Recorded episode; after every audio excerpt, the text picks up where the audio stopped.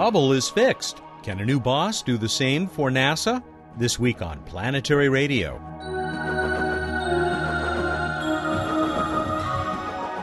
Hi, everyone. Welcome to Public Radio's travel show that takes you to the final frontier. I'm Matt Kaplan of the Planetary Society.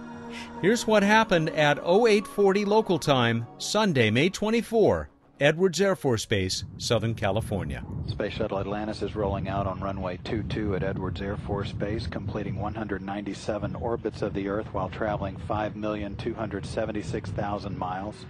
This landing marks the 53rd shuttle mission to end at Edwards Air Force Base. Atlantis spent seven days servicing the Hubble Space Telescope that included five spacewalks, totaling a record 37 hours. Atlantis has completed its 30th mission and the 126th in the history of the Space Shuttle program.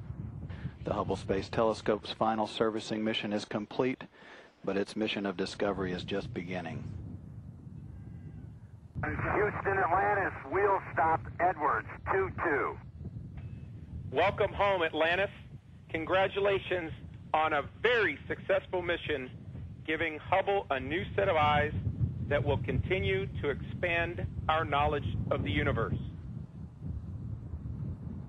Thank you, Houston. It was a thrill from start to finish. We've had a great ride. It took a whole team across the country to pull it off. Our hats are off to you all. Thank you so much. What a mission. We'll talk a lot about what it meant on today's show, and we'll talk with Planetary Society Executive Director Lou Friedman about what may be in the future of the space agency that built both the Hubble Space Telescope and the space shuttles that have cared for it.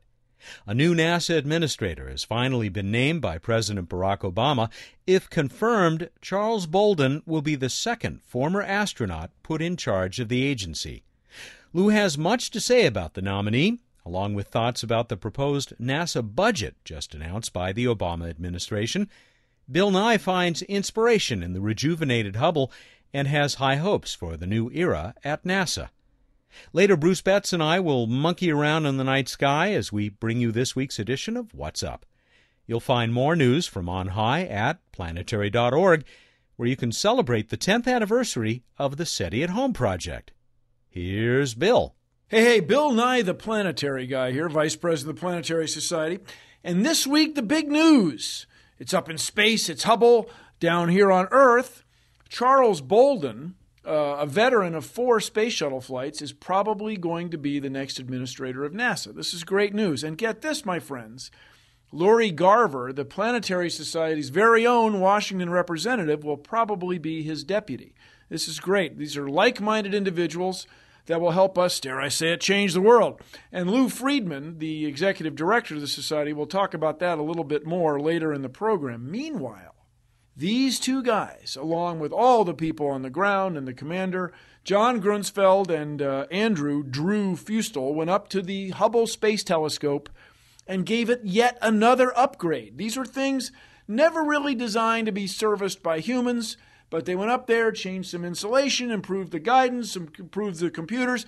Hubble is going to bring back even more spectacular pictures than we've already had being shared all over the world. And this is another example of the upside of human spaceflight, where we find a purpose up there in low Earth orbit. We find this beautiful instrument that's taking these spectacular pictures, and these guys, working very carefully, were able to make repairs that people didn't really plan on, repairs that were beyond the uh, warranty, if you will.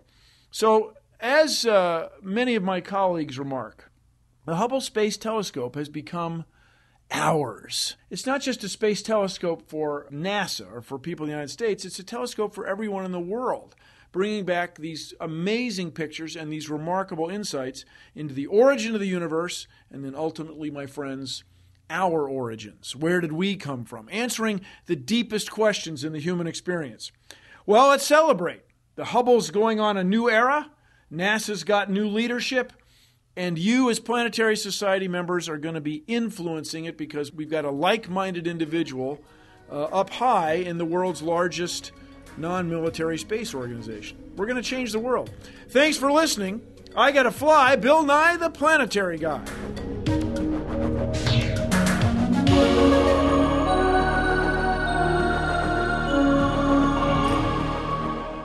By the way, how's your algebra? If it's anything like mine, you could use a refresher. And there's no more refreshing refresher than Bill Nye's new Solving for X online series. You can find it at DisneyEducation.com. So Charles Bolden's name has gone to Congress for confirmation as the next administrator of the National Aeronautics and Space Administration, known throughout the solar system as NASA. The former Marine Corps general flew more than 100 combat missions over Vietnam before becoming an astronaut. Bolden flew on the shuttle four times, including two missions as commander. He has also served NASA in administrative capacities. Any challenges to the nominee by Congress might be related to his past work for NASA contractors. Lou Friedman is hoping Bolden flies through his confirmation hearings. I caught up with Lou on Sunday, May 24th, just minutes after Space Shuttle Atlantis sailed through the Southern California sky on its way back from repairing and upgrading the Hubble Space Telescope. Happy shuttle landing, Lou. Well, it is a great day. Uh, that was a terrific mission that just concluded on the Hubble Space uh, Telescope repair. You know, it reminds me that uh, we always have these some debate about the value of human spaceflight versus robots. And of course, with Hubble, we're getting the best of both. But it reminds us that human flight, when it's for something worthwhile, that the people really relate to, that's making discoveries, that's having an adventure, people really resonate very well. And I think that's why we have this great public interest. And NASA did a great job in carrying it out. You know, Andrew Chaikin on his blog did said exactly the same thing that when a mission means as much as one like this, and the other thing that it meant to me is we can do anything. They were fixing stuff that was never meant to be fixed or replaced in space. So it very much captures the Apollo spirit of uh, can do, and it uh, captures the Apollo spirit of a meaningful enterprise. That's what's lacking. That's what has been lacking in general in the human space program. The shuttle just going up there routine mission after routine mission has not been very interesting. Even the space station, as glorious an engineering accomplishment as that is, uh, is not very interesting because nobody knows what it's for. But with Hubble, there was no doubt. The people own Hubble. The discoveries that are made are enthralling people. That's my definition of exploration. It's adventure plus discoveries. And so it was the discoveries aspect of, of Hubble which has resonated so strongly. I think we're going to come back to this topic, but first, let's talk about the man who delivered Hubble to orbit. Yes, it's uh, a great weekend. Uh, NASA has a new administrator, or at least uh, President Obama has selected who he wants as the NASA new administrator. It still has to go through Senate confirmation, and uh, with all the craziness of the political world, who knows what will happen. But uh, uh, I'm assuming he's going to make it. He's an excellent choice. He's an outstanding individual. He has a great history, uh, not only uh, for the country generally, uh, but for for NASA. He was the pilot who delivered the Hubble to orbit. He was the commander on the first uh, crew of Americans and Russians going on the shuttle together in the days of the Shuttle Mir uh, rendezvous program. And he's certainly a leader, uh, both in the military and in civilian life. And I think uh, uh, we certainly wish him well. Uh, and he has some huge challenges uh, to face, uh, in spite of the fact that the administration has, I guess, recommended a budget that the Planetary Society uh, thinks pretty highly of. Yes, the administration did recommend a good budget, and yes, he has uh, uh, terrific challenges. Uh, but I think too much is made sometimes of uh, the troubles that NASA has because NASA is really carrying out some great things. So he's also inheriting a program to be leader of the world's greatest uh, exploration of space. Uh, and in that sense, uh, he has some huge opportunities as well.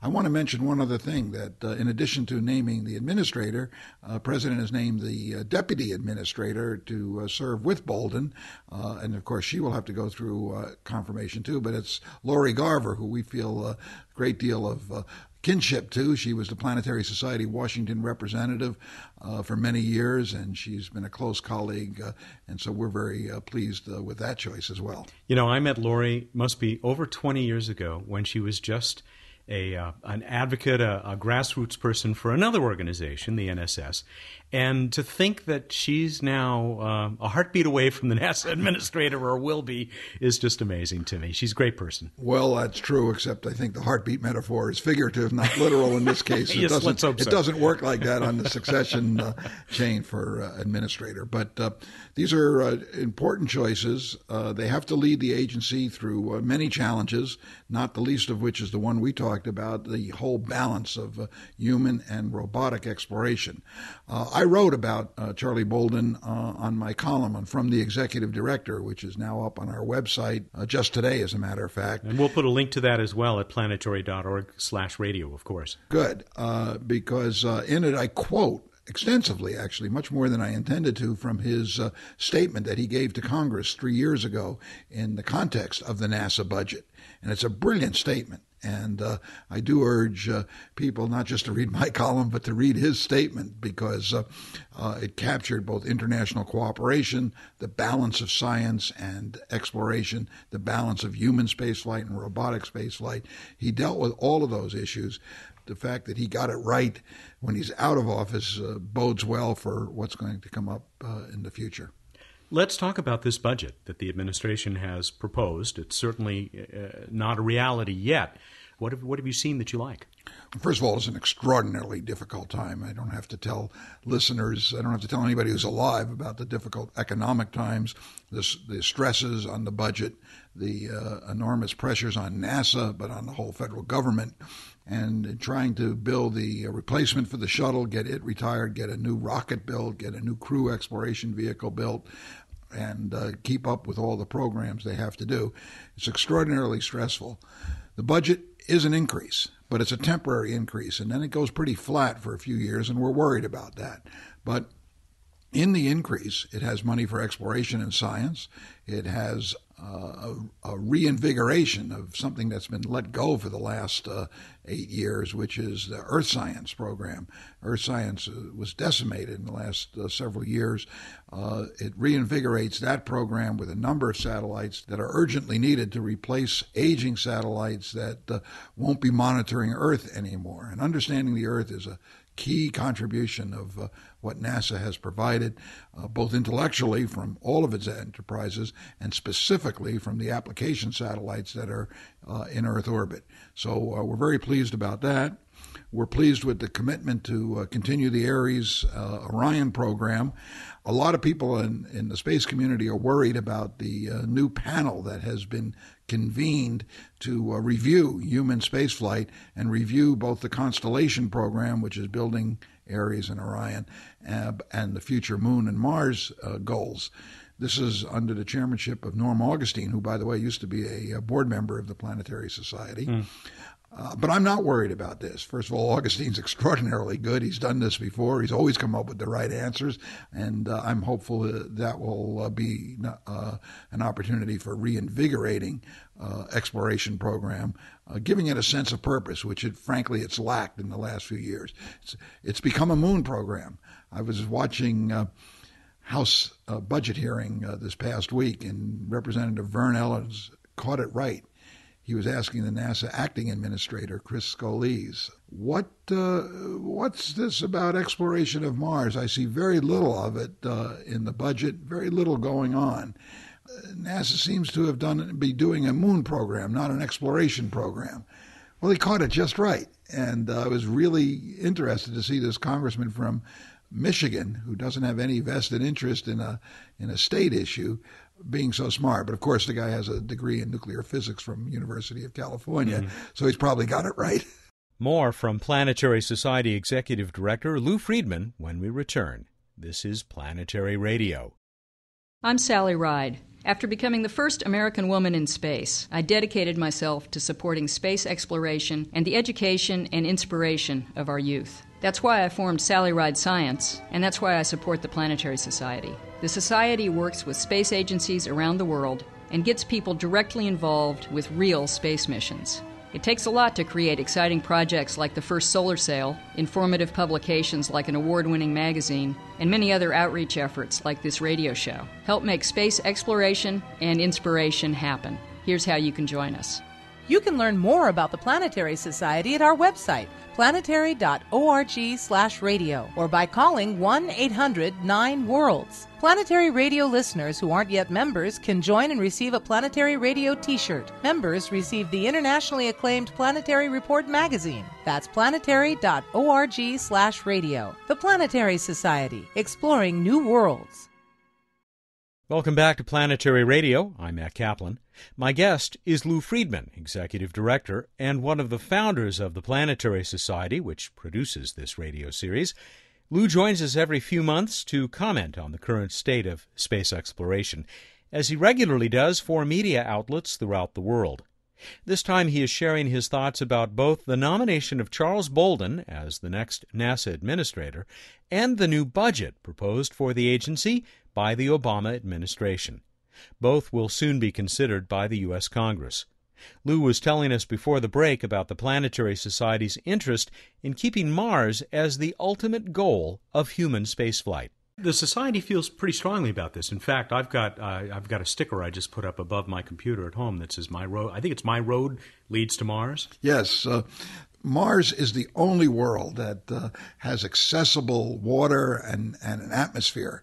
It's a place that uh, humans will someday be, maybe to stay. Even uh, we, I don't, I can't predict that exactly yet, but certainly it's the only destination for humans beyond Earth that we can reach.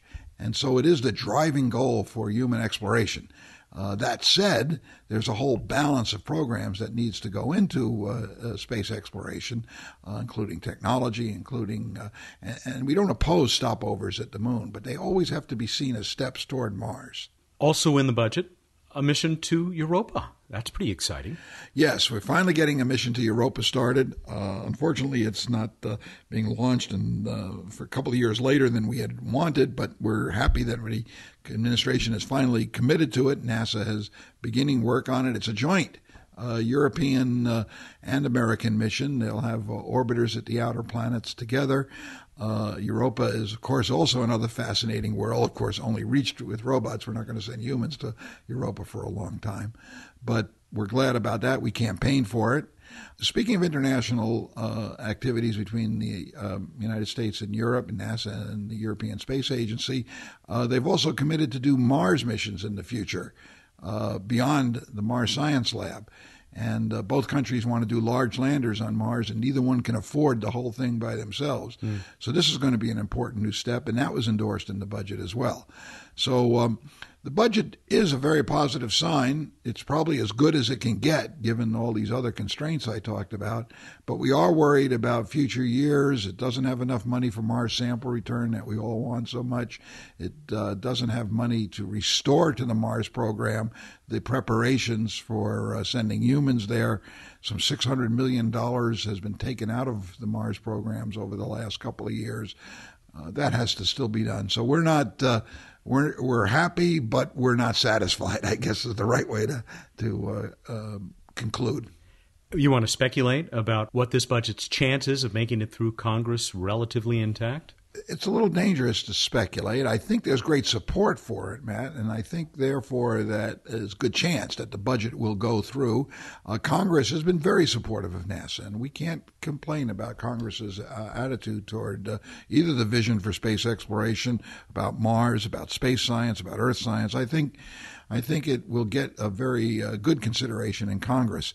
But the politics and the economics of the country are so volatile now and there's so many pressures from so many directions that knowing exactly how it's going to come out or trying to predict exactly how it's come out, uh, we've been wrong the last couple of years. It's always gone in, budgets pass, they make it through committee, and then they get caught up in politics and the continuing resolution. They come out differently than everybody else thought they had uh, voted on it. So I'm a little afraid to speculate on it, but uh, I I think the forces are much better uh, this year because I think there's more unity behind it. Well, whatever happens in Congress and uh, elsewhere in D.C. and around the world, uh, the society is certainly going to continue its role of advocacy that I alluded to, when I mentioned that uh, that cool sticker that I've got now uh, up by my computer. My road leads to Mars. what else is happening? Exactly. Uh, we'll be petitioning the president to restore some of that money uh, in the Mars program and to make that the purpose uh, of human and robotic exploration. If uh, we can put a little muscle behind the Mars image, we think we'll get more public support because they'll know what the purpose of exploration is again. And uh, it's a much more exciting and challenging goal. It, it brings together the whole world. It brings together the different parts of NASA. Uh, it, uh, it is an enormous challenge for science and robotic missions, and of course, it then gives a great purpose to human spaceflight for great achievements uh, of the next generation. So, uh, uh, yes, our road does lead to Mars. We're going to be petitioning the president about it, and uh, we invite members, all the members of the Planetary Society, and everybody who's listening to click on My Road Leads to Mars and and help sign that petition and get it sent in.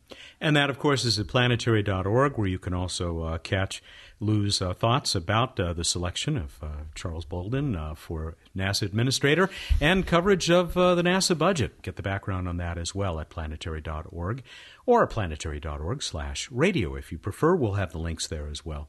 Lou, as always, thanks very much. Thank you. Lou Friedman is the executive director of the Planetary Society. And uh, he will check in with us uh, periodically, as he always has on this uh, radio show, to give us some thoughts about what's going on with uh, space exploration, not just in the U.S., but around the world. And beyond the world, up there in the sky, Bruce Betts is waiting for us to tell us about the night sky this week and uh, much more. He'll be with us in just a few seconds.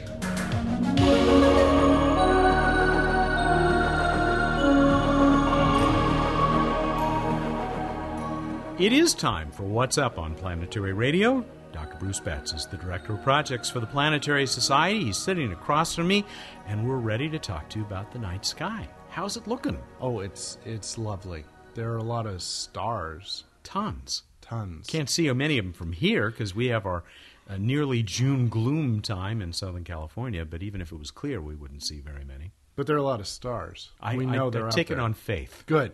I'm glad you do. There are also planets, in fact. Evening sky, we've just got Saturn. But it's lovely. It's yellowish, kind of bright in Leo. Kind of Oh, edgy. High in the southeast. Kind of edgy, yeah, yeah. Check out edgy Saturn. So I'm sorry, southwest. I'm not sure what I said before. In the evening sky, and then, then setting later in the evening. In the pre dawn is where it's really spectacular. Jupiter, way totally extremely bright in the southeast pretty high up these days. And then to its far lower left, extremely, extremely bright Venus hanging out in the east. And kind of below, a little to the left of Venus, is much dimmer reddish Mars, which is going to start moving more upwards over the coming weeks and months. My road leads to Mars. So does mine. as long as there's a rest stop on the way Yeah. Maybe some fast food. All right, let's go on to this week in space history. A lot of a lot of groovy stuff, and of course, you are going to love. Fifty years ago this week, monkeys Abel and Baker take their suborbital flight. Did, were they on the same flight? I stumped you, didn't I? Yes. yeah, they were. I forget. Yeah, they were playing poker.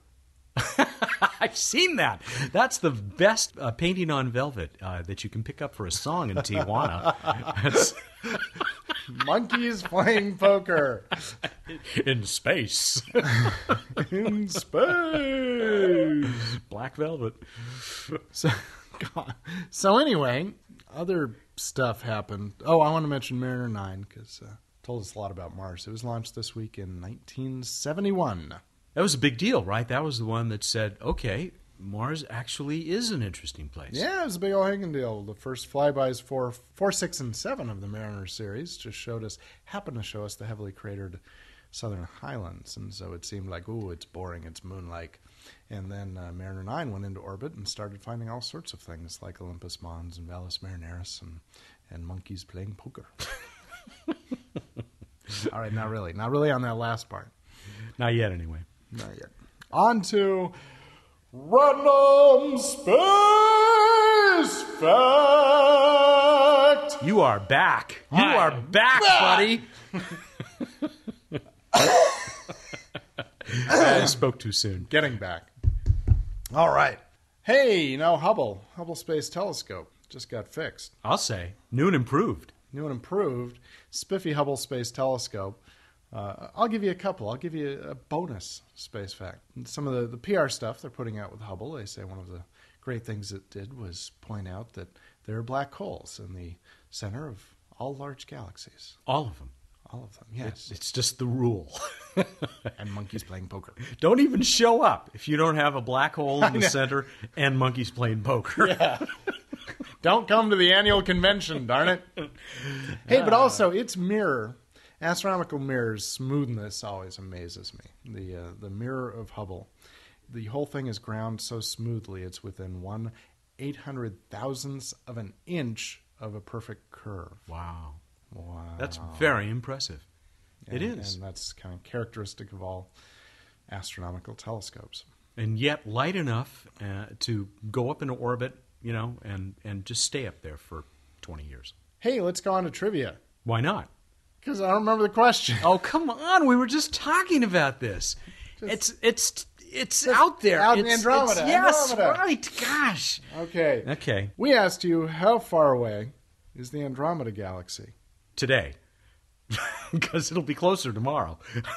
Yes, yes. It'll be closer tomorrow. It'll be closer the day after that. And yes, eventually it will collide with the Milky Way galaxy. Although, you know, they're both so empty that very few things will actually hit each other. I don't care. I'm still carrying an umbrella. Okay, it's billions of years away. You're still carrying an umbrella. I wondered why you carried the umbrella. well, it's it's good for defense as well. How'd we do on the distance trivia question? Everybody got it. Everybody who wrote in lots of entries. Around, right around two and a half million light years. There, there were small quibbles about that, like are we measuring to the edge of the galaxy? Are we measuring to the center where the black hole and the monkeys are?